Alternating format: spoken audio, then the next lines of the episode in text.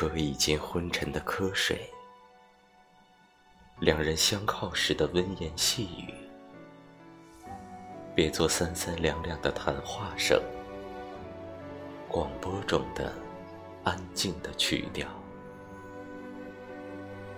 车顶上暖黄的灯光，后方零散的空座位，手机逐渐下降的电量。偶尔传来的食物味道，过道间来往的脚步，窗外闪烁着的灯光，时间好像在缓慢流淌。